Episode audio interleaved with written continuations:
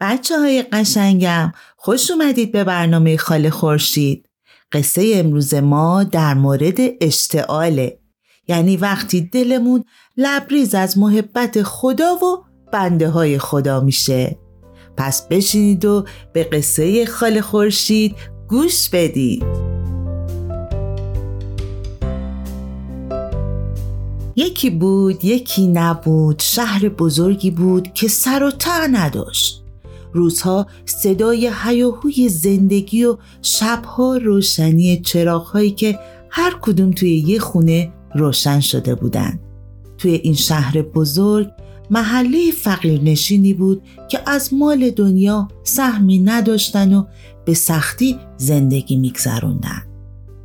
یکی از روزها خبر رسید که برای گلاب خانوم مهمون میاد اونم چه مهمونی عروس و داماد تازه فامیل که به دیدن گلاب خانوم بزرگ فامیل می اومدن.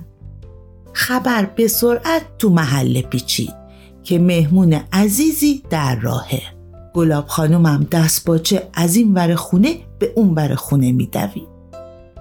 حالا چه خاکی به سرم کنم نه برنج تو خونه هست نه روغن نه حتی عدسی که بشه باش یه عدسی درست کرد زری کوچولو گوشه حیات باستاده بود و داشت بالبال زدن گلاب خانومو تماشا می‌کرد.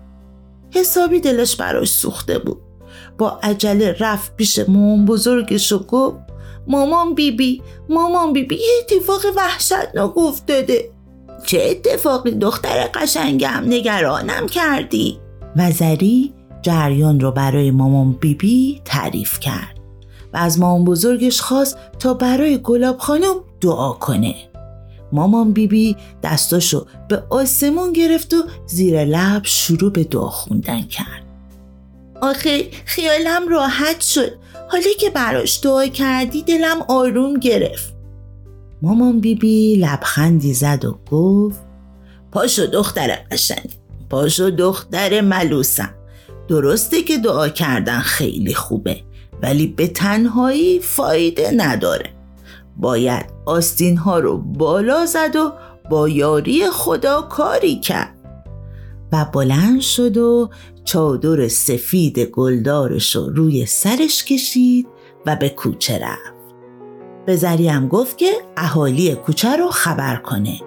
وقتی همه جمع شدن بیبی بی ماجرا رو برای همه تعریف کرد. و از اونا خواست که هر کمکی از دستشون برمیاد انجام بدن.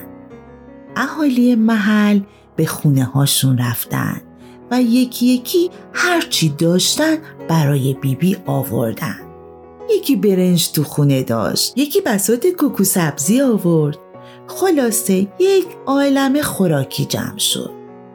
مامان بیبی و زری از دیدن این همه خوراکی چشماشون گرد شده بود.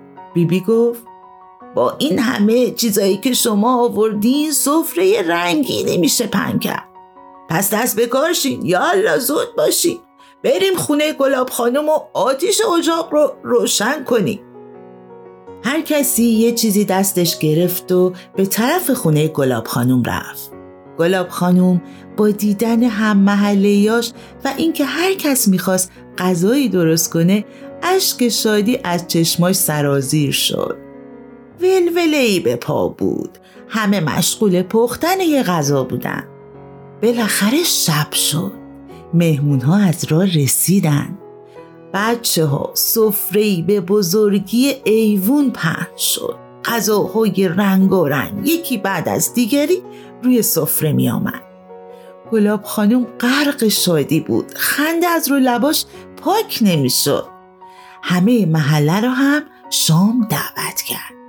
همه دور هم گفتن و خندیدن و غذاهای خوشمزه خوردن. و از اینکه به همسایهشون کمک کرده بودن شاد و مسرور بودن. بچه های قشنگم مامان بیبی بی فقط به دعا خوندن اکتفا نکرد. چه خوبه ما هم در کنار دعا خوندن اقدام عملی هم بکنیم. اینجوری قلبمون مشتعل میشه و احساس رضایت می‌کنیم.